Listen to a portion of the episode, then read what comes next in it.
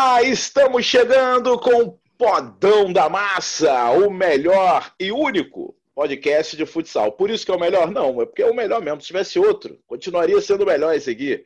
Mas enquanto isso, somos os melhores e únicos, exclusivos. E é isso. Vamos tocar essa bola porque o bicho tá pegando no futsal, rapaz. Eu não queria estar sentado em algumas cadeiras nesse momento, não. Cadeiras que tem que tomar decisões e, e, hoje são não são só decisões esportivas, né? São decisões até de saúde pública, de preocupação com a saúde de jogadores e toda uma comunidade é, grande que é a do futsal. Então, no podcast de hoje, um podcast muito importante, talvez o desse período que a gente está vivendo, que é o período de pandemia, vivendo essa quarentena, esse isolamento social e de retorno dos esportes. E o nosso futsal está aí batendo na, na porta né, para retornar e a gente vai tratar desse podcast de hoje. Comigo, Marcelo Rodrigues, meu parceiro de sempre, e a gente trouxe dois diretores importantes da Liga Nacional de Futsal. A gente queria também estar ouvindo os médicos né, responsáveis pela, pelo retorno do futsal da Liga, né, principalmente. Que né, em momento de pandemia os médicos estão é, trabalhando, estão lá na frente, estão buscando vidas e, e por isso a gente não conseguiu trazer aqui para o nosso podcast os doutores, o doutor, a doutora Carla, para, para o podcast de hoje e tirar as nossas dúvidas. Então a gente trouxe Bernardo Caixê e Luiz Taveira, dois dirigentes da Liga Nacional, para falar desse tema. Marcelo Rodrigues, vou começar com você. Que Criprocró, é Criprocró que fala? Nem sei. Marcelo Rodrigues, tudo bem, amigo? Tudo ótimo, Dandan, grande abraço, um abraço ao Taveira e ao Cacheta, grandes amigos. É, a única certeza que eu tenho, Dandan, é que apesar de ser uma dificuldade muito grande sentar nessa cadeira, nessas cadeiras aí durante esse período, eu tenho certeza que é, o que essas duas pessoas e o que a diretoria da liga tem fazendo, ou as pessoas que estão nesse momento é, à frente do futsal da liga nacional, são pessoas extremamente competentes. Eu tenho certeza que dentro de tudo que se passou e que a gente sabe da importância é, de uma de uma de uma gestão séria, essas pessoas vão fazer para a realização da Liga. Então, de antemão, eu quero, quero deixar muito claro todo o respeito e toda, e toda a admiração que eu tenho pelo trabalho dessas pessoas né, e do profissionalismo delas que eu conheço há muito tempo. E ao longo do, do nosso podão a gente, vai, a gente vai debater e tirar as principais dúvidas. É, no podcast da semana passada, que a gente teve aqui com Marcelo Cabo e com o Pai, a gente tratou desse assunto, passando muito por, é, oficialmente, porque Ninguém aqui está sentado em decisões, mas eu disse que eu não ia emitir, até porque é, eu não sei o que pensar mais. Vive um momento sem precedentes. Não sei se tem que voltar, voltar, porque se voltar pelo protocolo apresentado e apresentado para a imprensa, minha opinião, é um protocolo que corre muito risco mas também, por outro lado, tem o risco de não voltar e pessoas passando dificuldades, com times fechando, não tendo condições pessoas perdendo emprego. Enfim, é uma situação muito delicada. A função aqui nesse podcast vai ser questionar. Eu vou perguntar, a informação nesse momento é o que vale mais, as pessoas serem e aí cada um chega à sua conclusão, cada um pensa o que quiser ia voltar na sexta-feira. É, eu não sei se esse podcast está entrando na sexta. De qualquer maneira, sexta 21. E a primeira pergunta que eu vou fazer à dirigente da Liga Nacional de Futsal, um dos homens fortes da Liga, por que, que não voltou? O que está acontecendo? Qual é a maior dificuldade do retorno do futsal? Taveira, muito obrigado por ter concordado em participar conosco do podcast Toxai. Vamos lá. Primeiro, bom dia a todos aí. Prazer rever, mesmo que de longe, essas duas figuras ícones aí para o nosso futsal. Marcelão, grande amigo. Cacheta, que é companheiro do dia a dia aí. E assim, Dandan, é, é, mais ou menos, esse preâmbulo seus aí é, exemplifica tudo que a gente tem passado aí durante três meses, vamos dizer assim, que o primeiro mês foi, foi de, muito, de muito susto, mesmo sendo aprendizado, a gente, a gente meio que ficou estagnado ali para entender que estava acontecendo e qual que era qual que eram as projeções a partir da, da pandemia instalada e dos, dos lockdowns e tudo mais. E a Liga tem, tem se pautado, muito bem disse aí o Marcelo, a gente, a gente responde por 21 franquias né, esse ano, e mais do que isso, é uma comunidade no entorno aí que, que, que gira é, milhares de empregos, milhares de, de, de fornecedores terceirizados. Então, a responsabilidade do órgão é, é, ela é muito maior, apesar de ser dividida, porque nós temos um colegiado que nos auxilia e nos determina algumas decisões. Mas, como você também disse, acaba que quem está na cadeira, quem está com a caneta na mão, é que se torna um pouco mais responsável. E essa um pouco de polêmica, né, dessa questão do, do da testagem ou, ou da, do formato dos protocolos, é, pelo que foi encaminhado aí no país, essa, essa confusão né, de quem, da responsabilização jurídica, da abertura ou não, da flexibilização ou não, é, mesmo não sendo tão continental assim como esperávamos, né, como Liga Nacional, você imagina a gente tratar é, de cinco, de quatro estados mais o Distrito Federal e de 21 cidades, né? Cada cidade com seus com seus conselhos lá de, de crise, comitês de gestão de saúde, e a gente ter que fazer um protocolo que, em tese, é, abrange a todos e, ao mesmo tempo, ter que estar preparado para possíveis ajustes. Né? O Bernardo ele tem uma, uma, uma frase muito, muito pertinente, é, que é o, o protocolo hoje é um organismo vivo, ele não é definitivo, ele o tempo inteiro a gente é, tem que visitá-lo. Nós estamos aprendendo aí diariamente algumas algumas questões aí, algumas observações. Eu te asseguro que o da Liga é, não não só é tão bom como um protocolo de saúde, mas ele é muito bom como um protocolo esportivo. A gente teve assim, a gente teve muito cuidado para entender cada ginásio, cada realidade ali, para poder entrar no detalhe do detalhe e tentar minimizar os riscos aí é, próximo a zero, sabendo que isso é impossível. Então, Dandan, é, a dificuldade é essa. Apesar do, da gente ter, ter trabalhado com, com retorno é, desde meados de maio, junho, nós temos cenários não de plano A, B, C e D. Na verdade, a gente tem um cenário que é o plano Z, que é o pior cenário possível para que seja realizada a Liga em 2020. Foi um compromisso da diretoria com praticamente todos os nossos patrocinadores e com as equipes. Então, nós temos o plano Z, que é realizar a competição no, no, modelo mais enxuto possível, talvez no, no, no modelo de bolha, é, em praticamente um mês. E então a gente tem trabalhado aí com, com as diminuições de prazos e, e do calendário é, e tentando de forma inteligente e que agrade a todos ainda, mesmo com essas perdas inerentes de exposição, de, de não ter público, é, para poder ter uma equação justa aí de, de tentar sobreviver. Essa é, essa é a, a nossa palavra. O nosso desafio é fazer essa liga começar, se Deus quiser, ela começa amanhã, nós temos boas notícias aí, é, e aí tentar terminar de forma tranquila até o dia 20 de dezembro. Esse é o grande desafio nosso. Bom, Bernardo Cacheta também está com a gente. É, é, vamos falar desse protocolo, porque estão falando em segurança. Pelo que a gente tem acompanhado no futebol, talvez seja a maior referência aqui no Brasil, é que o, o futebol está testando. O futebol está testando, testando, testando tem acontecido até em algumas oportunidades, quase todas as rodadas, jogadores infectados sendo isolados no dia e até jogos sendo adiados. Ontem teve o jogo Sampaio Correio e Figueirense, que foi adiado por conta de grande de jogadores infectados. O protocolo não prevê testagem antes.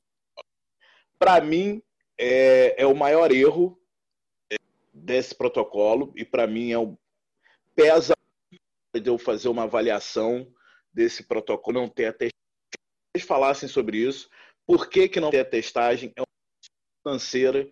Teve a declaração do presidente do Sorocaba dizendo que só vão testar se houver necessidade. Qual é a necessidade? A gente vai saber se tem que testar ou não.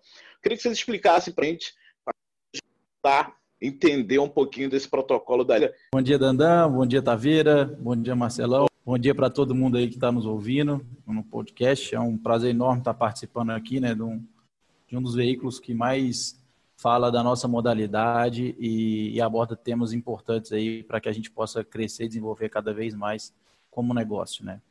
Dandan, falar em unanimidade de pensamento na pandemia é bem complicado, né? Se você vê, tem protocolos da OMS que não são, não são realizados no Brasil e em outros países também. Então, nem no mundo a gente está tendo qualquer unanimidade com relação a essa, essa doença. Então, por isso eu respeito a sua opinião e a gente vai explicar o porquê. Aqui na Liga, qualquer coisa que é, que é realizada é a base de critérios. Você pode ter certeza que não foi é, o Cladir acordou num dia e falou, não, vamos testar.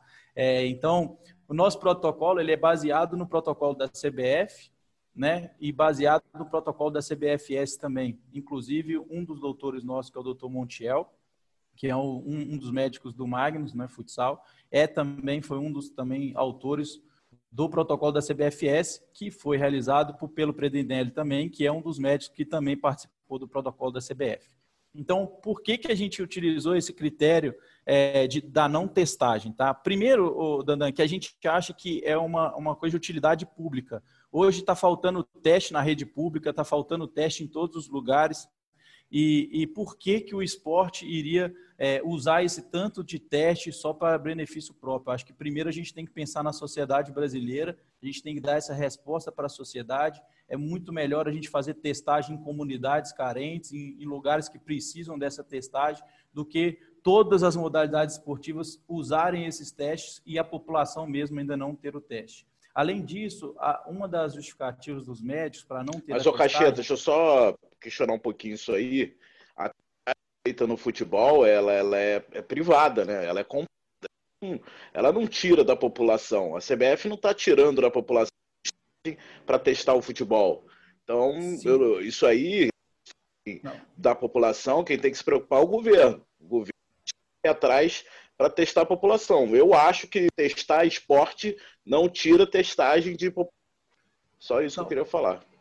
Os médicos falam para a gente que sim, tá, Dandan? Porque se você, se você jogar a testagem para ela privada, ela falta na rede pública ou ela aumenta de preço na rede pública e a rede pública não consegue comprar a quantidade suficiente. Isso é uma das justificativas que eles passam para a gente. Tá? E as, os mesmos eles quem? Eles quem, você... pô? Só para a gente médicos, entender. Os médicos, os médicos, a junta médica. Então, as mesmos, os mesmos questionamentos que vocês fazem para a gente, a gente também faz, faz para eles e fez ao longo desse desenvolvimento desse protocolo todo. Além disso, todos os testes hoje ele tem uma janela imunológica, tá? E, inclusive o teste do PCR, você tem uma janela imunológica de três dias. Então, não necessariamente se eu testei hoje e deu um negativo, eu posso estar com o vírus. Se eu contrair o vírus hoje e eu testar o PCR hoje, eu posso estar e ele vai dar negativo. E aí eu posso ir para um evento e mesmo assim está negativo, o meu está um falso negativo. Então, isso é mais uma das justificativas que eles deram para a gente, que mesmo fazendo a testagem, teria que fazer a testagem quase de toda semana ou para todos os jogos. Fazendo a testagem toda semana ou todos os jogos, a gente inviabilizaria financeiramente qualquer competição hoje pra, pra, da, do nível do futsal, vôlei, basquete, se tiver que fazer. A gente está em reuniões com todas as outras ligas também, qualquer outro esporte, sem ser o futebol, não tem condição econômica de fazer a testagem para todos os jogos. É, inclusive no futebol está tendo muito falso positivo também, muito falso negativo. Às vezes o cara faz a primeira testagem, dá falso negativo. Então, é, esse foi o primeiro critério utilizado, e a gente, para minimizar isso, que a gente acha também, é, primando sempre pela segurança, o que, que eles fizeram? A gente tem um inquérito epidemiológico. A gente desenvolveu um sistema é, que todos, os, todos aqueles que vão entrar dentro do ginásio, em qualquer jogo da Liga Nacional, estão respondendo a um inquérito epidemiológico, que são alguns sintomas. Qualquer sintoma que a pessoa tem, ela coloca ali. Todo dia de manhã, os atletas respondem, comissão técnica responde, todo mundo que vai trabalhar. É obrigatório a, a, a resposta desse inquérito epidemiológico 48 horas antes do jogo, 24 horas antes e 12 horas antes do jogo. É, todas as pessoas que vão entrar no ginásio só vão ser permitidas a entrada se elas responderem obrigatoriamente esse inquérito e se todas as respostas forem negativas. Além disso, para os clubes e para os comissários e para a arbitragem, a gente vai exigir esse, que eles façam esse inquérito durante todos os dias. Então, todos os dias a gente vai monitorar também se tiver algum caso, algum sintoma em qualquer clube ou com qualquer ente com a, com, com a Liga Nacional. Então, foi um pouco disso que foram os critérios utilizados. E, além disso, uma outra justificativa também que, que a Junta Médica nos dá também, que esse critério de testagem ou não testagem, quando se abre um supermercado, quando se abre um shopping center, quando se abre um, qualquer estabelecimento desse também, ninguém para entrar no estabelecimento ou para fazer qualquer tipo de compra ali, também não está usando é, a testagem, né? A gente não está testando quem vai entrar num shopping, quem vai entrar no supermercado.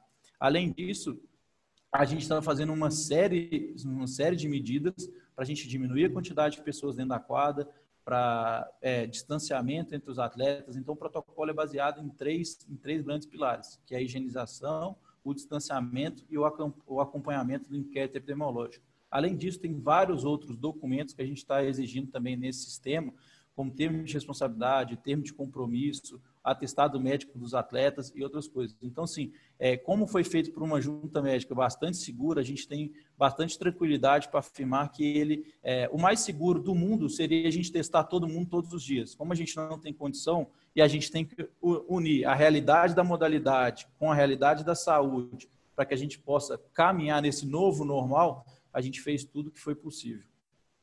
Bom, é, eu vou passar já para o Marcelo, que deve estar querendo mas, assim, primeiro quero dizer que está todo mundo remando para o mesmo lado. Eu tô louco para voltar a narrar uma partida de futsal. Vendedor de futsal, porque além de narrador, narrador é um vendedor. Funções é vender o esporte para agregar mais audiência emissora que eu trabalho. Então, é, é todo mundo aqui está remando do mesmo lado. Eu discordo de algumas coisas, por exemplo, eu, não, eu acho que não tem como comparar uma entrada a um supermercado com uma porque ninguém dentro de um supermercado vai ficar se encostando, suado, máscara, e aí eu estou me referindo aos atletas. É diferente você entrar no mercado, um atleta que vai jogar, por tudo que a gente conhece, do pouco que a gente conhece vírus, né? o atleta realmente vai pegar, talvez seja. O problema é que esse atleta pode levar o vírus para outras pessoas menos, menos fortes, né? mais frágeis e tal é difícil você comparar com isso aí. E outra situação, você mesmo falou que o mais seguro em todo dia. É, eu, o que eu tô sentindo é que tá rolando um pouco assim, cara, tem que voltar. Uma preocupação pertinente com situação econômica do, do que passa pelo pior momento, nunca vi o sal e o mundo situação como essa. E, mas eu, a sensação que eu tenho é que vamos correr risco. É, o que eu estou sentindo que eu, com a sensação que o Marcelo Rodrigues tem, mas é essa, que a galera tá apostando, cara. Vamos ter porque senão pode até acabar a modalidade. A minha preocupação é com a vida das pessoas. É, independente de qualquer coisa, a gente tendo que voltar, que seja feita da melhor forma. A minha outra preocupação é saber que algumas equipes, pelo menos em alguns momentos, é, conseguirão fazer alguns testes e outras, talvez, por esse protocolo dessa maneira é, conduzida, não fazerem nenhum teste. Eu estou fazendo um curso de gestão agora e na minha turma tem o presidente do CSA, né? doutor Omar. E a equipe do CSA fez os testes, foi jogar em Petrolina, quando voltou tinha 18 jogadores é, com, com Covid. Então, assim, a gente fica preocupado muito, não, não só com, com jogadores, mas também com familiares, etc, etc. É, eu queria saber, em, primeira, em primeiro lugar, se isso acontecer numa das equipes, ah, eles detectarem jogadores com Covid, de quem é a responsabilidade jurídica? Ah, outra coisa, como, como vocês, é, antes de mais nada, queria que vocês explicassem como vai ser essa primeira fase, porque a galera que está em casa, os nossos ouvintes talvez não saibam, né? se já tem uma, uma, uma previsão de como vai ser a segunda fase, se vocês vão colocar todas as equipes na segunda fase num mesmo local, como está sendo a NBA, como está sendo é, UEFA, enfim, essa final da Champions aí, né? E como está a situação financeira dos clubes. Tem clube querendo não jogar a liga ou não podendo jogar a liga, que já está no, no, no, no, laço ali para começar ou não? É, deixa, essas questões aí. Tá, deixa, eu vou deixar as partes um pouco Técnico. mais técnicas isso para o Bernardo. Vou só acrescentar um pouco aí da, do, do termo do Dandan e seu início aí é o seguinte. É, não, vou me ater muito à questão do, do, protocolo agora, mas dessa, dessa parte aí das responsabilizações aí das, dos entes envolvidos, é, nós tivemos o cuidado de determinar. Não, não, não, há, não tem, não tem risco zero, isso é fato. O que a gente se preocupou é, uma, uma vez determinado o jogo, programado, é, a, em tese, todos estão aptos. Nós reduzimos um pouco a quantidade de pessoas, bastante, na verdade, na quadra. Hoje só podem ter 19. É, fizemos uma, uma divisão de zonas em cada ginásio. Zona 1, que é, em tese, ali é o piso da quadra. Zona 2 é uma arquibancada e a zona 3 seria uma parte superior, nem todos têm. Mas vamos lá. É, chegar a, depois dessa programação, se, se é, a, a confirmar algum caso ou minimizar a, a quantidade de atletas a ponto de não ter a partida, hoje nós estamos trabalhando com o número de 10, a gente teve que fazer algumas alterações na regra, né, por isso no regulamento, é, inviabilizando a partida, por parte do visitante, é, a responsabilização, inclusive financeira, é dele, das despesas que envolveram toda, todo o preparo daquela partida.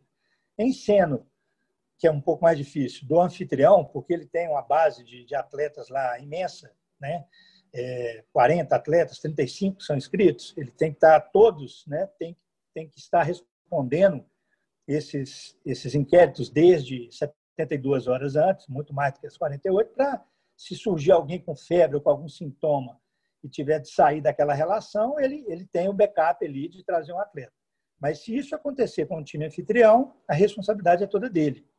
É, ao contrário é, do que a gente imaginava, não teve nenhuma das equipes, das 21 que já estavam confirmadas no início do ano, é, que solicitaram a dispensa da disputa desse ano, de, dessa temporada.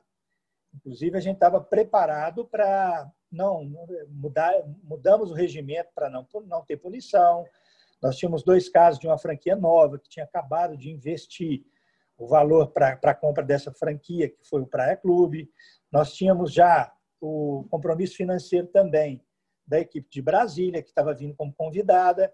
Isso tudo a gente estava mapeando dentro desse radar para, se, se eles tivessem que sair ou outra equipe qualquer, que não houvesse nenhum tipo de punição que sempre foi prevista. Então, é, é, isso é só um pouco aí do, de apresentar qual foi o contexto né, é, da competição. Tá? É, foi dessa forma. Ah, é, Marcelo, eu, eu, confesso que a gente tem mapeado diariamente todas as equipes por causa dos, dos, dos documentos né, do, do, das cidades, dos ofícios e autorizações e, dentre elas, a gente pergunta também da testagem. É, fica claro para nós, Dandan, a gente não está eximindo o teste. Não, não, não, não é. Não, nós não estamos exigindo, não exigindo que faça, não tem isso. Na verdade, a gente protocolou e mandou para todos os estados, e hoje só o Distrito Federal que apresentou uma adaptação para a volta do futsal no Distrito Federal, eles, eles, Eles acataram o protocolo do futebol. E no futebol, reza que tem que ter a testagem. Então, lá. Então, Taveira, deixa eu só falar sobre isso, porque Sim. desde o início eu falei da minha confiança em você nacional. Eu, duas ou três vezes o Claudio foi o nosso convidado e eu me sentia seguro desse tema com ele e da responsabilidade que vocês estão tratando no caso. O que me deixa preocupado é que mão de vocês, porque vocês só exigem nesse momento um documento, um atestado médico do clube que tá então vocês não têm o controle. Se tivesse assim, ó, porque eu, assim, eu querendo também, ninguém vai agir de má fé, mas eu, quem eu conheço é, é da liga. E, e, e, essa direção da liga, eu tenho certeza, confiança que está buscando a maior segurança possível. Pelo protocolo, isso foge da mão de vocês, porque vocês estão exigindo apenas um documento médico para a equipe. Nada garante que os jogadores serão testados. Por isso que eu quero deixar claro aqui.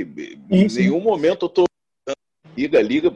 Muito pelo contrário, não, não. acho que teve uma postura desde o início da pandemia, sem querer forçar nada. A gente, no momento que, tá, que a situação está cada vez mais grave, era só isso que eu queria dizer ah, no seu tá. comentário. Porque foge um pouco da mão de vocês. Sim, sim. É, é, é o que o Bernardo falou, a gente tem que ter parâmetro e controle. A gente não está obrigando a gente não tem. Mas a partir de agora, por exemplo, em Brasília, caso a, a, a, lá é, é, é, o governo, né? lá não tem, não é município. Caso qualquer, qualquer área, qualquer cidade que tome a mesma decisão, nós temos que passar a ter esse controle. Então, quem for jogar em Brasília hoje tem que ter a testagem.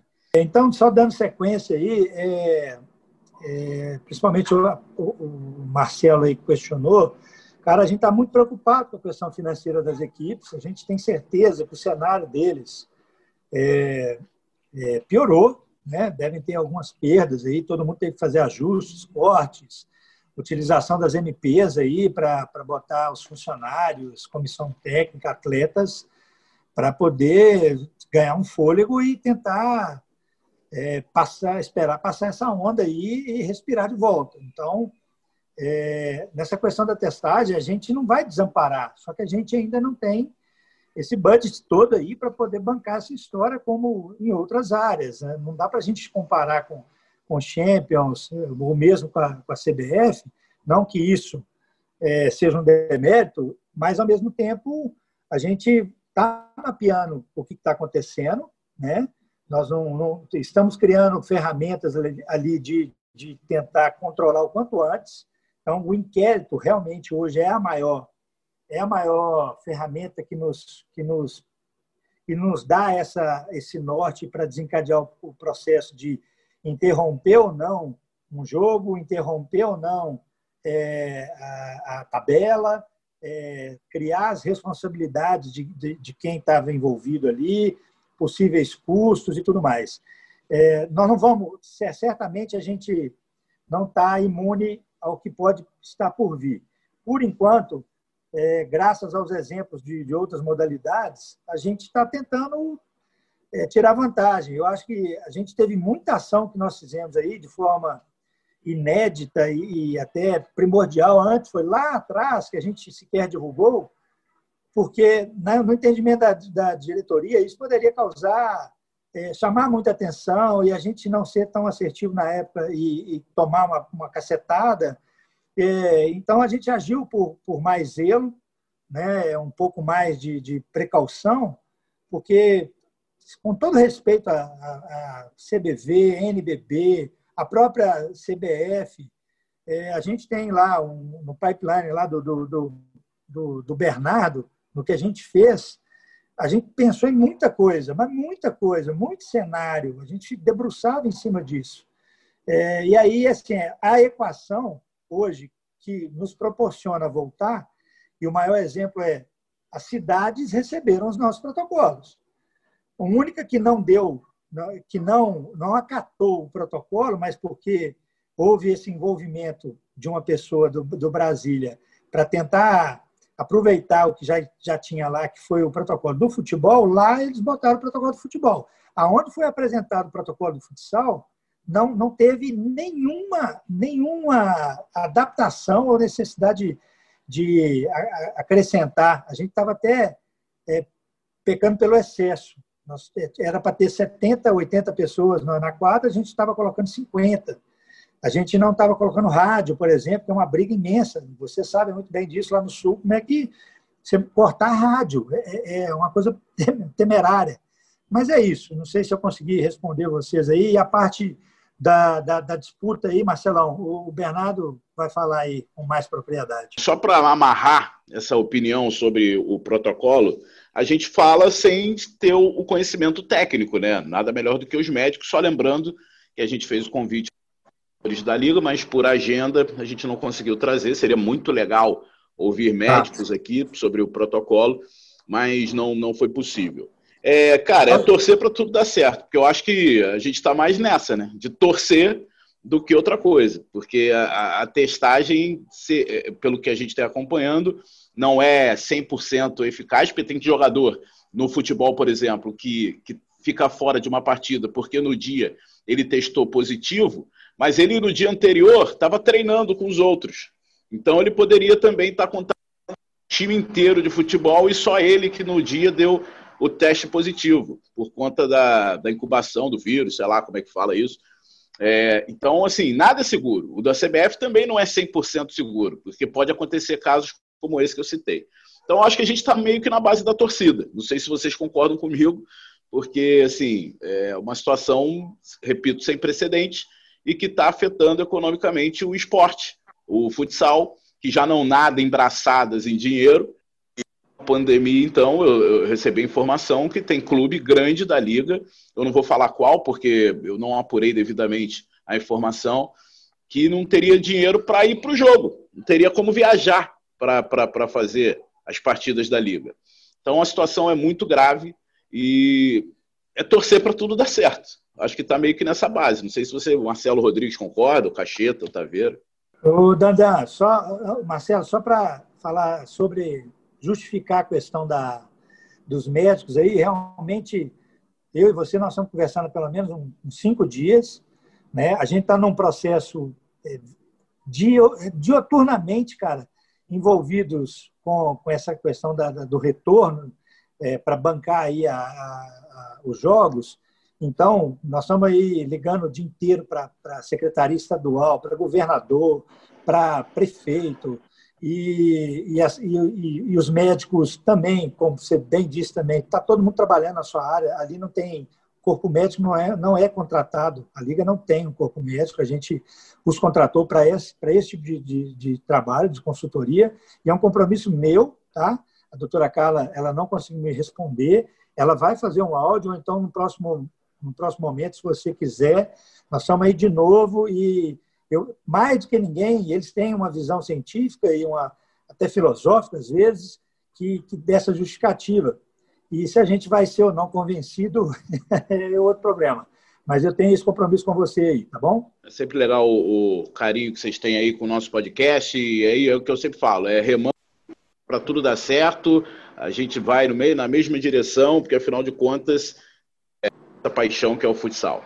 Então, Marcelo Rodrigues, vamos falar então da competição, né? Qual é esse plano, é, que é o plano B já, porque o plano A seria a liga normal, e aí a gente está pulando para o plano, plano B, e como disse o Luiz Taveira, tem até o plano Z, o futsal. E qual o plano que você a partir de sexta-feira? Qual é a liga? Como é que a gente vai acompanhar a liga esse ano, o regulamento, enfim. É, e aí o Cacheta, que é o diretor técnico, pode falar melhor para a gente. Beleza, Dan. É, o seguinte, cara, a gente fez. É, esse é o plano B, plano B divulgado, né? É, a gente, esse aí era o plano B, plano E, como o Taveira falou, e a gente, ao longo já, desde que bateu o martelo nele, já tem mais dois ou três engatilhados também, caso a gente precise alterar novamente, tá? Então a gente dividiu, a gente dividiu as 21 equipes em três grupos de sete, tá? É, como foi essa divisão, baseado sempre em critérios que a gente, a gente usa isso aqui como premissa na liga. É, qualquer pergunta que, que vocês fizerem para a gente, a gente não vai responder de forma subjetiva e vai responder de forma criteriosa, é, porque a liga não pode ser personificada numa pessoa e sim baseada em critérios. Então, é, qual foi o critério utilizado? O pessoal aqui de cima, que tinha uma condição naquela época que a gente estava discutindo, a, a, a forma de disputa, uma condição de Covid pior, a gente fez eles dentro da mesma chave e por causa da condição também de transporte, que são é um dos principais é, é, preocupantes para a junta médica, é o transporte aéreo.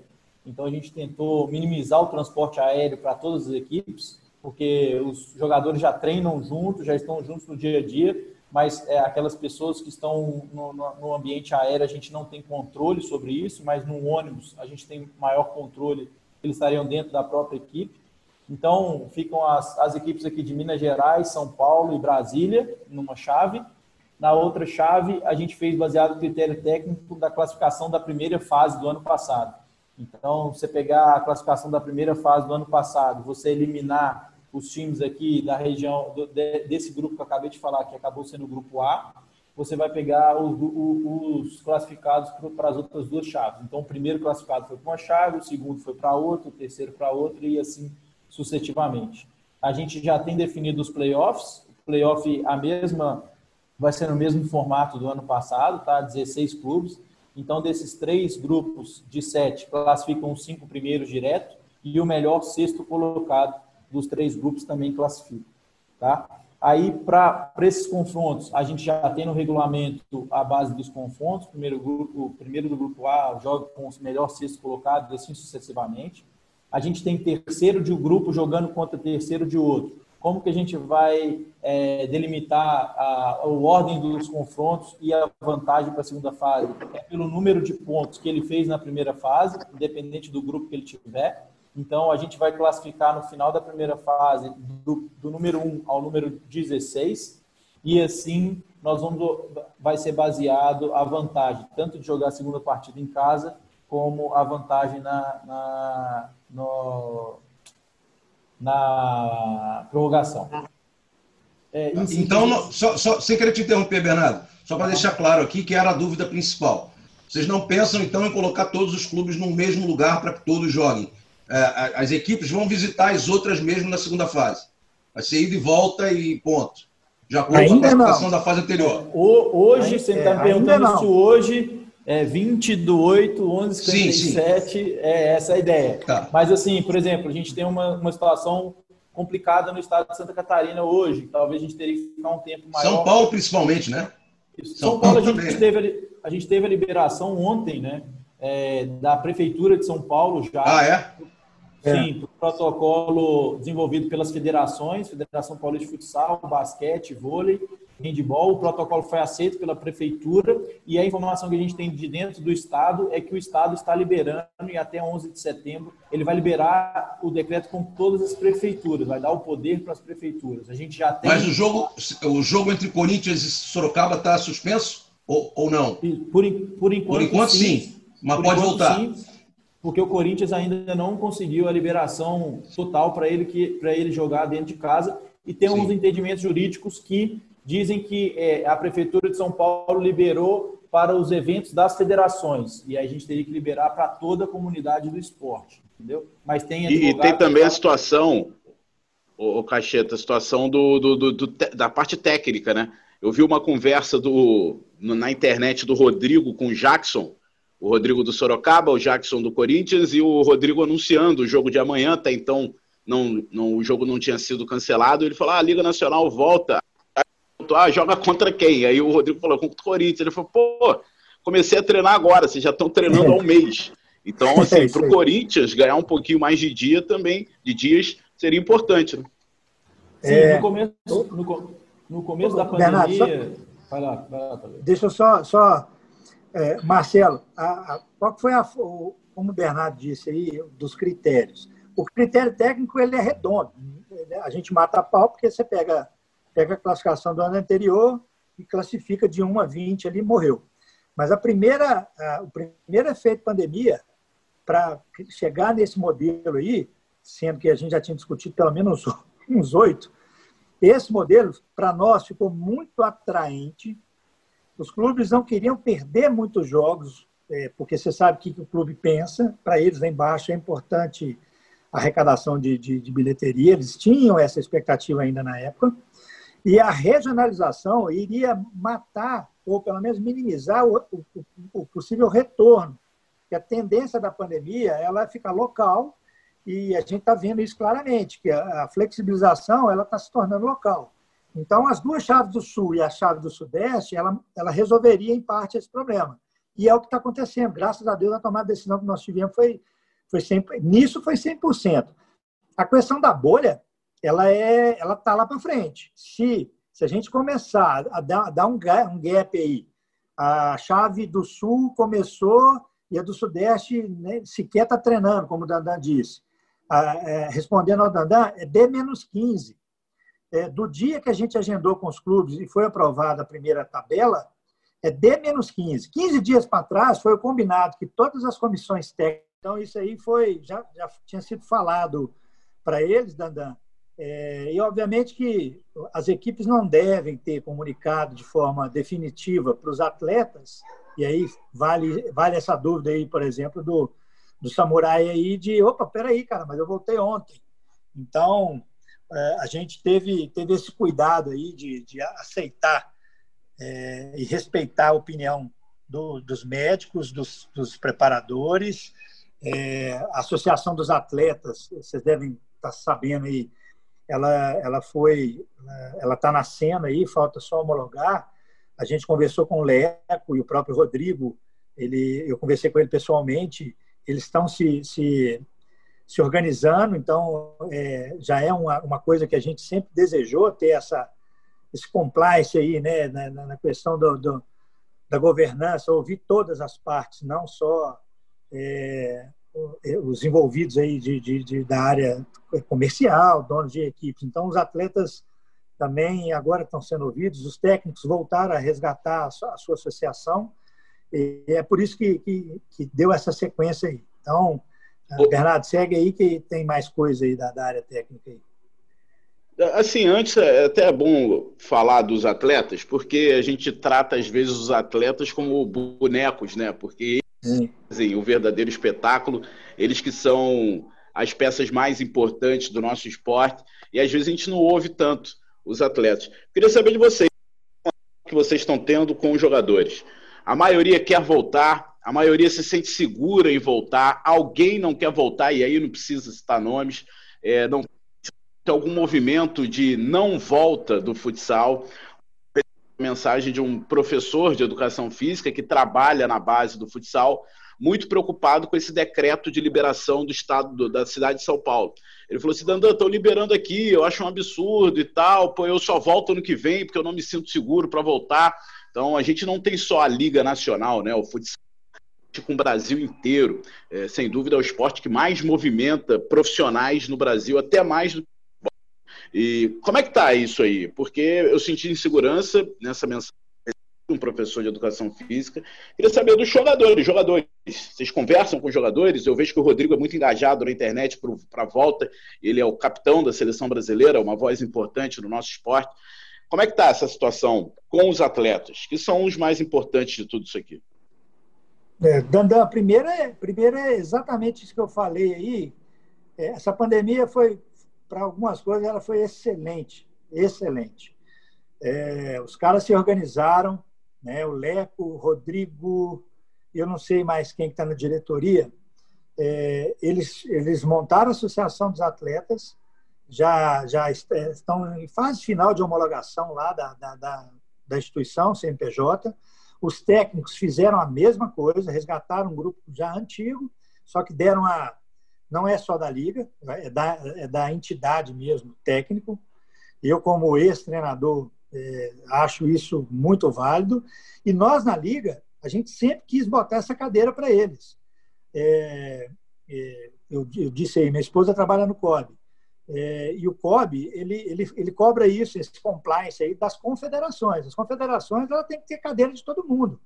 Tem confederação aí que tem, tem, tem, tem cadeira para 10 ou 15 atletas, eles chegam a ser quase um terço, junto com os clubes e, e, e as entidades, as OEs, né, as organizações esportivas. E nós na Liga, por que não? Até porque nós, nós temos essa. Está é, tá tendo a nossa missão: transparência e, e responsabilidade. É, a gente sabe que culturalmente, o, Dandan, é, o Marcelo sabe disso assim, é, na pele. Uh, culturalmente, o, o, futsal ele, ele sempre ficou na mão de supervisor. O supervisor é quase que um dono. O cara resolvia coisa do preparador físico. Ele era dono, ele pagava as contas no hotel, ele dava aquecimento, ele escalava, ele contratava. Eu sou um supervisor do, do, do Minas. Mas eu, eu, eu, eu acho que esse modelo, com todo respeito, já era. Essa turma nova aí, cara, tá, tá todo mundo estudando, tem, todo mundo tem gestão administrativa gestão. Gestão, isso. Então, é cada um no seu lugar. Eu acho que eu tenho a minha responsabilidade, eu tenho que ter a, a caneta para tomar as decisões, mas eu respeito o que, que o, o, atleta fala, o que, que o meu técnico quer, o que, que a minha diretoria. Eu tenho que ser, eu tenho que ser a, o óleo da engrenagem, tem que fazer a coisa andar, tem que ter jogo de cintura. Então, no caso dos atletas, o Leco participou da última assembleia, já, já como, como membro da associação. Tá? Nós não ouvimos, eu não sei se o Bernardo tem alguma, alguma outra informação, mas muito pelo contrário. Está tendo um movimento muito positivo, eles estão fazendo parte daquela Amigos da Liga, né, que foi uma campanha que a gente é, lançou um produto dentro da Liga, é, de, é um pay-per-view diferente, com um, pouquinho mais de direcionamento da equipe do coração é, e com mais produção de conteúdo. E, e, então assim eu só tive retorno de volta logo mas mas aí eu te falo como gestor do Minas é, em respeito ao, ao, a essa exceção aí desse professor aí escolinhas é, os clubes sociais como o Corinthians o Minas nós vamos ter muita dificuldade, muita dificuldade. Porque a gente tem que entender que o pai está em casa, o contato do moleque é com os pais, é com talvez com o vovô, com a vovó, que é grupo de risco. Então, não é voltar por voltar. O que está no entorno é como a escola. Eu faço um comparativo com o colégio, com a, com a área educacional. É, não é só liberar, vai ter aula, está tudo, tudo ok. Cara, eles vão estar tá lá se envolvendo um com os outros, você está multiplicando a, a, a, condição de, de, de, de, espalhar o vírus vezes mil e, e o menino volta para casa. Então, é, eu também acho um pouco complicado. No caso do Minas, eu posso te garantir, tem protocolos para cada modalidade, para cada escolinha que a gente tem, né?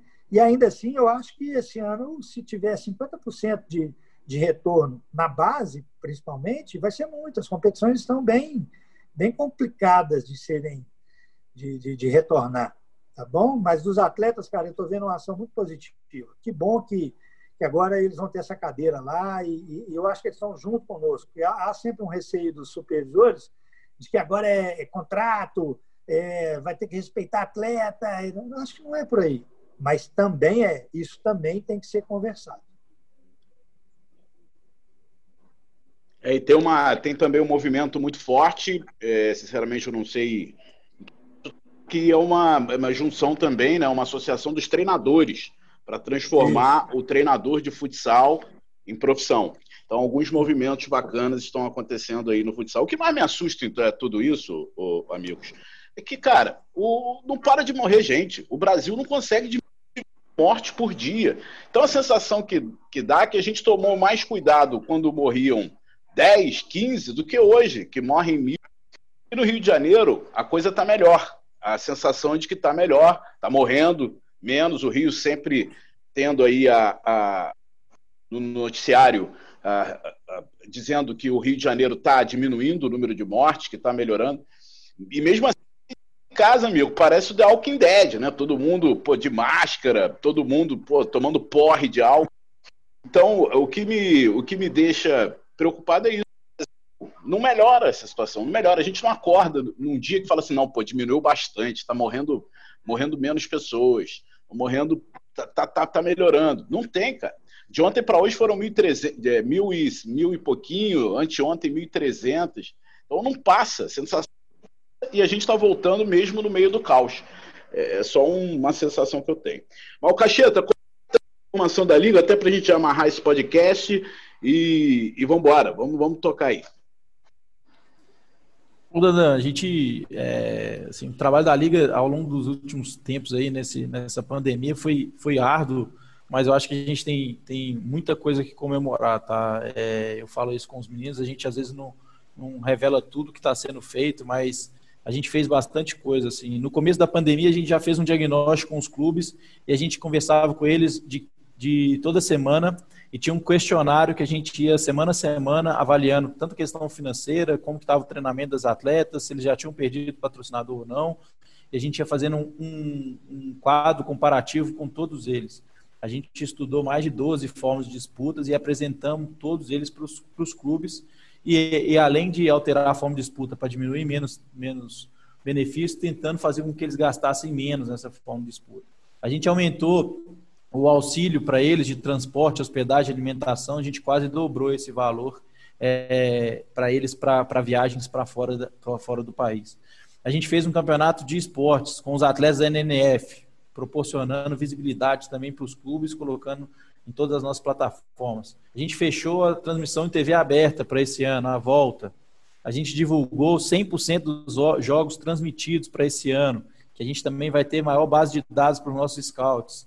A gente fez reunião três vezes reuniões com os comissários para a gente melhorar ainda mais o trabalho deles é, na, na, na, na hora do jogo ali, no operacional, para treinar com eles também qualquer tipo de protocolo. A gente criou uma comissão com os árbitros, teve um árbitro de cada, cada estado. E em uma dessas reuniões, os árbitros colocaram para a gente que eles, que eles não estavam treinando, que eles estavam com a cabeça ruim. A gente foi, fez uma parceria com o fisioterapeuta, com o preparador físico e com o coach e liberamos para esses árbitros, para os árbitros da Liga Nacional, para todos os árbitros também, em parceria com as federações, é, material para eles treinarem em casa, para eles fazerem exercício de fisioterapia, tudo isso a gente, a gente liberou para eles.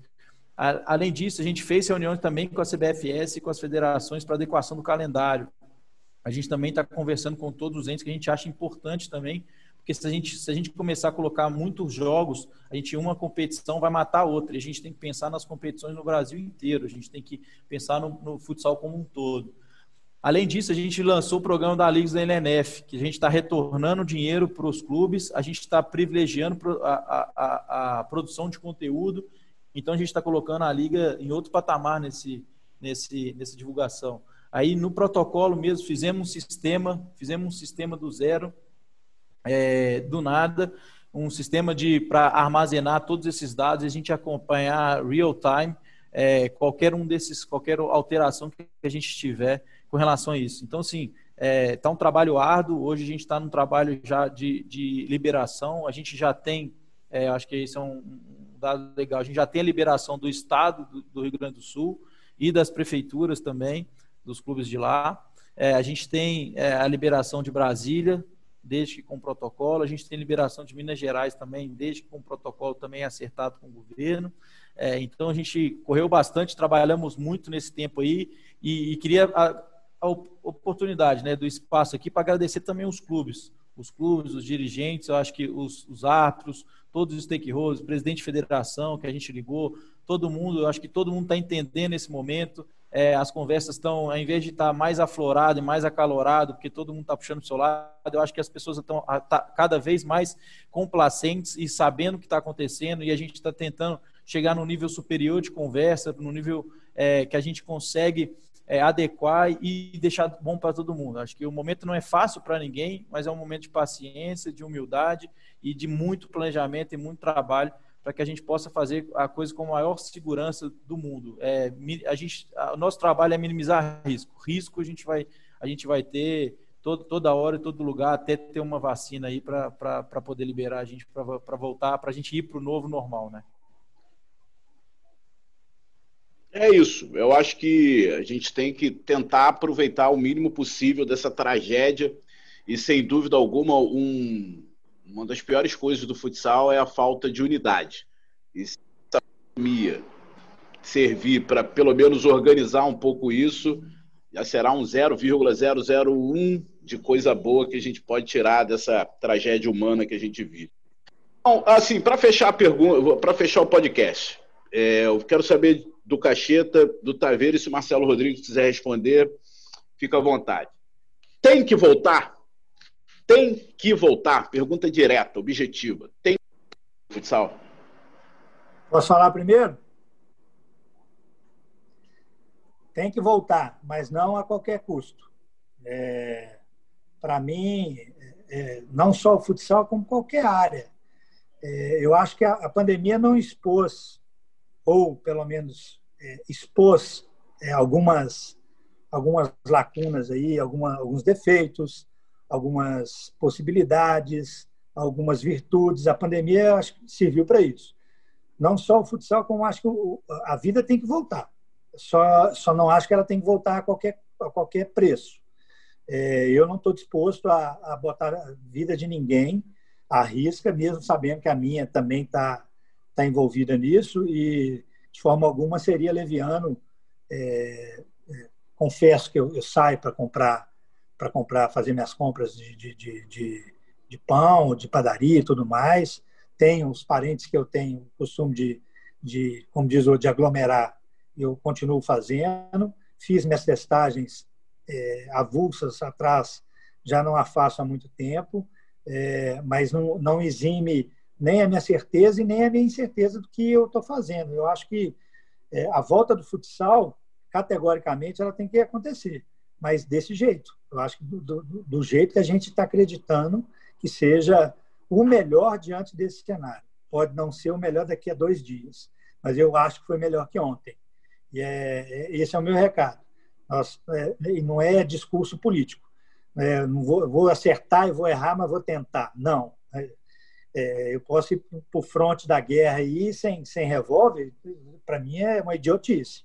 Eu quero ir para a guerra, mas eu quero ir munido. Então, é, eu acho que tem que voltar, Dandan. E eu confio demais, confio demais nesse menino aí, o Bernardo, confio demais nos colegas aí, no Daniel, que a gente resgatou lá na Liga, no, no Diego, que, que faz um trabalho surreal que está acontecendo.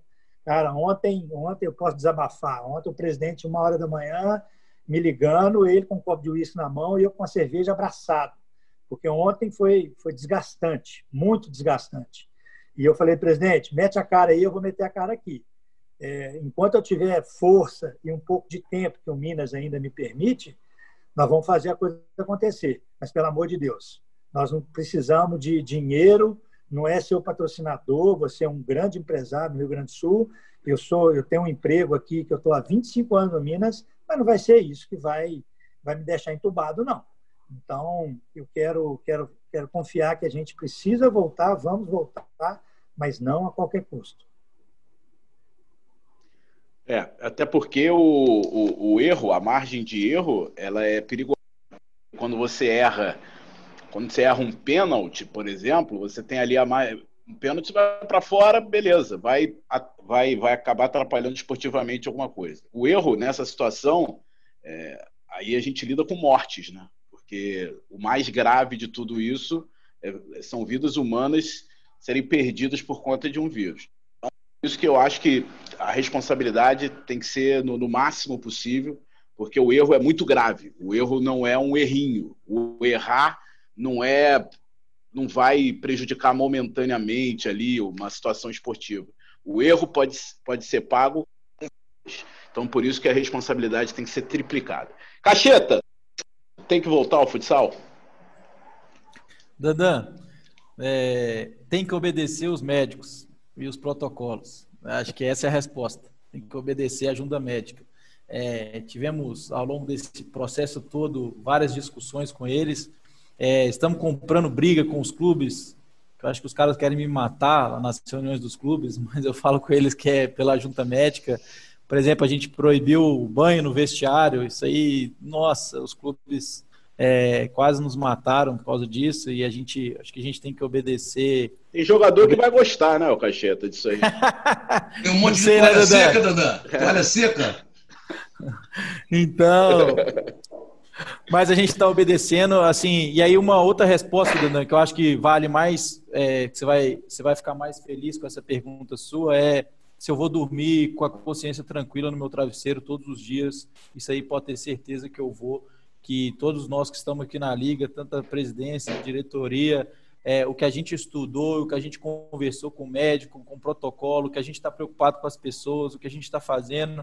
Cara, se tiver que acontecer alguma coisa, eu tenho tranquilidade total, 100%, que poderia acontecer eu comprando um pão ou eu ir no supermercado. Mas, assim, eu mesmo sou um dos que vou para os primeiros jogos, eu vou nos jogos, eu vou me expor. Estou há 65 dias longe da minha família, é, trabalhando intensamente para fazer isso aqui acontecer. Então, é, é, o que eu posso falar é que eu vou dormir porque eu confio nos médicos, confio em todo mundo que a gente conversou. A gente exauriu. Essas perguntas que você fez foi pertinentes, porque foram as mesmas que a gente fez também para a junta médica. Então, estou totalmente à vontade de de estar tá falando isso aqui. Então, eu acho que mais do que tem que voltar, é, tem que perguntar sempre para os médicos e a gente vai obedecer eles sempre para que a gente possa dormir com a consciência tranquila. Todos nós que estamos à frente disso e assumindo responsabilidades, a gente tem que estar de consciência tranquila e a gente com certeza vai estar a partir de sábado aí, tá bom? Bom, fico satisfeito com a resposta, principalmente em é, é, é ser apoiado completamente por médicos e os médicos falam, talvez em esferas superiores, se isso tivesse acontecido no início da pandemia, o Brasil poderia estar numa situação melhor, né? Se ouvido 100% os médicos, enfim, com recomendações poderia estar numa situação menos pior, menos grave do que está hoje. Marcelo Rodrigues, dá uma amarrada aí, já agradecendo demais o Luiz Taveira, o Cacheta, e assim, espero que esse podcast tenha informado as pessoas que curtem o futsal, que estão aguardando ansiosamente o retorno do futsal, pelo menos vão saber de que maneira, de que maneira vai acontecer.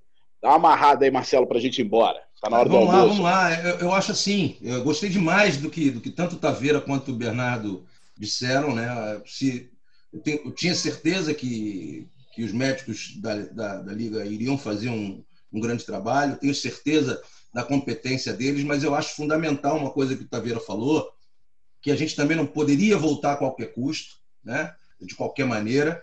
Há um protocolo, há uma, uma, uma, uma mas eu acho fundamental que haja fiscalização permanente né, e avaliações periódicas sobre tudo que está acontecendo, para que, se algum problema mais grave acontecer, a gente tenha que dar uma travada e aí as coisas podem acontecer. Vai ser o único campeonato que a gente não sabe quando vai começar, ou agora já sabe, mas a gente não sabe quando pode terminar, é, quando vai ter uma paralisação, porque pode ter paralisação. Então, o jogo e o trabalho desses caras até o fim do ano vai ser algo muito complicado e eu espero que tudo dê certo. Vocês tenham a certeza que podem contar comigo. Beleza? É, Bernardo, Bernardo só para finalizar, fim da competição tem que ser em 2020 ou pode atravessar para janeiro? É, poder pode, Marcelo. A gente fez uma análise lá no início, é, respeitando principalmente a questão de contratos, né, de, que já estavam em andamento, contratos já fechados com sejam patrocinadores, contratos com os atletas e tal. Então, a, o primeiro esforço é esse, de tentar terminar até, até 20 de dezembro. Isso nos auxiliaria até é, ter isso como base para frente.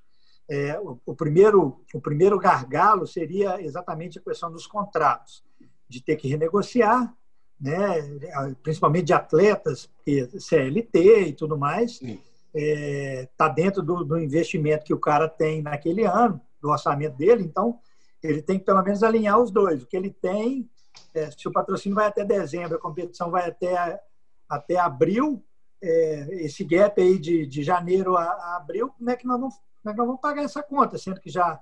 Então, esse é o, foi o primeiro desafio. Mas eu estou percebendo que está todo mundo se preparando, por isso que eu acho que a pandemia foi boa os, os picaretas, entre aspas, se, se existissem no, no, nosso meio, externo interno, não quero acusar nenhum colega meu, mas aqueles que estavam desorganizados na questão de contrato, se estavam fazendo alguma possível gambiarra, eles tiveram que pensar muito bem antes de, de topar, topar com a gente fechar 2020. E se tiver de estender é, para 2021, nós vamos fazer. Nós vamos dar um trabalho maior, nós estamos preparados para isso. Mas é, a justificativa foi essa, para ter o desafio de fechar em, em dezembro de 20. Maravilha. Bom, é, só para fechar, é, vocês têm a responsabilidade, tem a marca Liga Futsal, e eu tenho certeza que vocês tratam essa marca Liga Futsal com todo carinho. Então, por isso que eu acho que vocês, mesmo não estando ali no protocolo e não tendo obrigatoriedade de saber se time A ou time B, se um dos times fez ou não, fizeram ou não testes, eu tenho certeza que vocês vão tomar cuidado disso, porque se der algum problema, vai afetar a marca Liga Futsal. Não vai afetar o time A, time B, time C porque na hora de uma análise as pessoas avaliam como um todo. Então, por isso que eu acho que é, o, o cuidado tem que ser triplicado. Uma pergunta estética. As quadras vazias é, vão ter alguma envelopagem? Vocês estão preocupados também? Porque, por exemplo, a gente acompanha jogo do Campeonato Brasileiro, jogo internacional, o cara de casa nem sente tanto porque tem o áudiozinho fake, tem a envelopagem que não deixa aquela arquibancada cinza, mostra o que fica mais bonito na TV. Tem alguma preocupação estética também com esse retorno da liga? Só para matar mesmo. Vai, Bernardo. Sim, Dandan, tem sim. O Alexandre, né, que é o coordenador de marketing, diretor de marketing nosso, está em contato né, com todas as assessorias de imprensa dos clubes. É, alguns clubes já, é, previamente, já mandaram qual a ideia deles e a gente também fez um croquis do que a gente achava o ideal, já mandou para eles e a gente vai sim fazer algumas coisas aí dentro que não atrapalhe a parte técnica, né? Que aí é a nossa parte, dentro que não atrapalhe o árbitro, dentro que não tenha música durante a partida, para que não atrapalhe o treinador, dentro dos protocolos normais, das regras normais que a gente tem no jogo, sim, a gente vai ter sim. A gente está conversando com as equipes.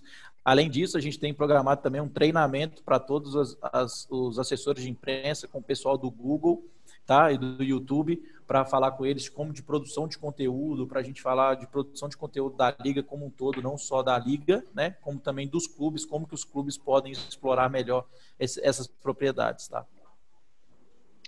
Bom, meus amigos, boa sorte, tomara que dê tudo certo, que, que a liga venha aí com, com força, né, na medida do possível, porque falar que é um sucesso, sucesso seria se tivesse começado lá em abril, terminasse em dezembro, do jeito que a gente sempre fez, né? E sempre foi um show a Liga Nacional de Futsal.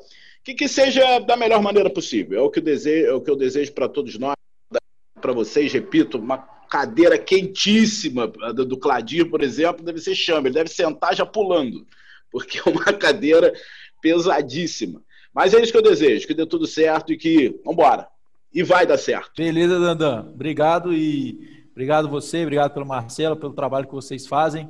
Obrigado mais uma vez Taveira, né, que é, é o meu vice-presidente, é o meu chefe aí na liga e, e, nada melhor do que trabalhar com um cara como ele, é um cara sensacional aí, que apesar de, de tudo que a gente está passando, o cara consegue manter um bom humor numa reunião que está complicadíssima, mas eu acho que a gente, ele me ensina a levar a vida cada vez mais leve, eu sou mais, mais é, preocupado e ansioso e ele é um cara bem leve, eu tenho aprendido muito com ele, com todos os meus amigos, Obrigado a vocês, saúde para todo mundo, que a gente que a gente comece a liga aí num alto nível, é, que tem muita gente trabalhando aqui, trabalhando intensamente. Agradecer os clubes, a parceria, agradecer todo mundo.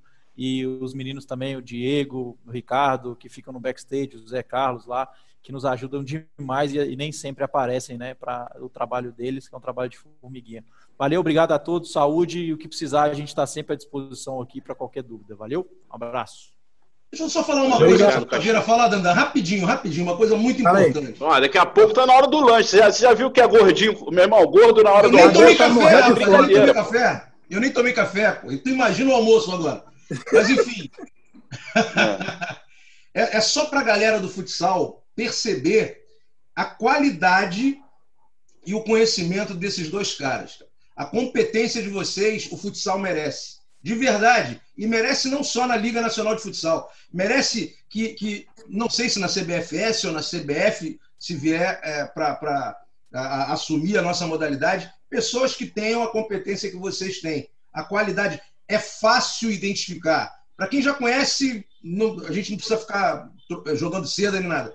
Mas quem está ouvindo vocês percebe é, verdade nas palavras, percebe verdade na competência e no estudo é, que vocês demonstram sempre muito também inserido dentro da, da nossa modalidade, é, de acordo com, com, com o carinho e com, a, é, e com a vontade que vocês colocam no trabalho.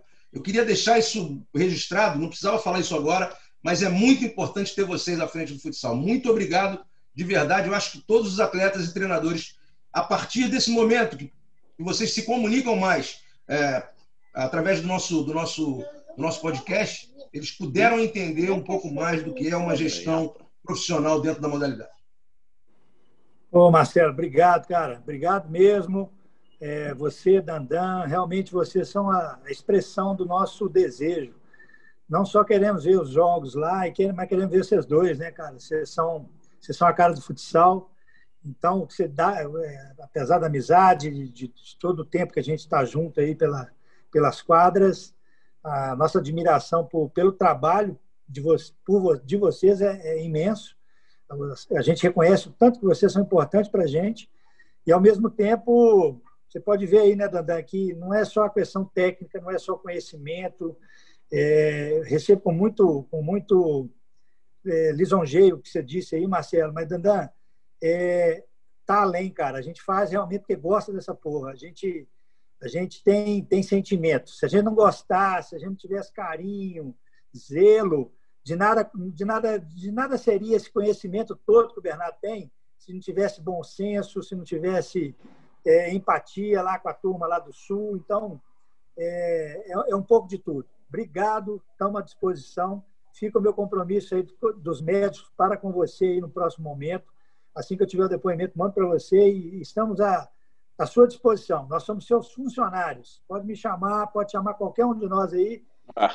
É, não remunerado, né? Não remunerado, mas nós estamos à disposição.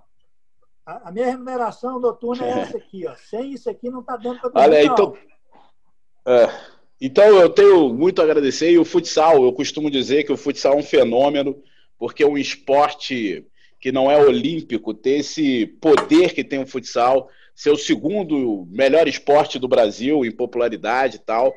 E, e, a margem, por isso que eu acho importante ter pessoas competentes no futsal, em todas as áreas, porque já é grande, mas a margem de crescimento é absurda, muito mais do que qualquer outro esporte, porque o futebol não tem mais para onde ir. O vôlei já é olímpico, consagrado, o futsal já tem essa potência toda e tem um caminho absurdo ainda pela frente. Então, por isso que eu amo esse esporte e eu acho muito legal quando a gente tem pessoas que fazem por amor, mas eu acho que não pode ser só por amor. Eu acho, por exemplo, o técnico da seleção brasileira, por amor, ele tem que ganhar muito bem para estar tá lá. Então, é, é um amor aceitável, porque eu acho que o profissionalismo tem que imperar e, e, e eu acho, eu vejo um caminho muito legal aí para o futsal para os próximos anos. Valeu, galera. Semana que vem eu espero falar de bola rolando, né? Já que vai começar, eu não vou dizer se eu acho que tem que voltar ou não. Eu não vou falar. Mas já que tem que voltar. Eu prefiro comentar bola rolando do que de pandemia, desse vírus do capeta aí. E espero que já no próximo podcast a gente possa falar de bola. Valeu, galera. A gente volta semana que vem com mais um Podão da Massa. Valeu, Brasil!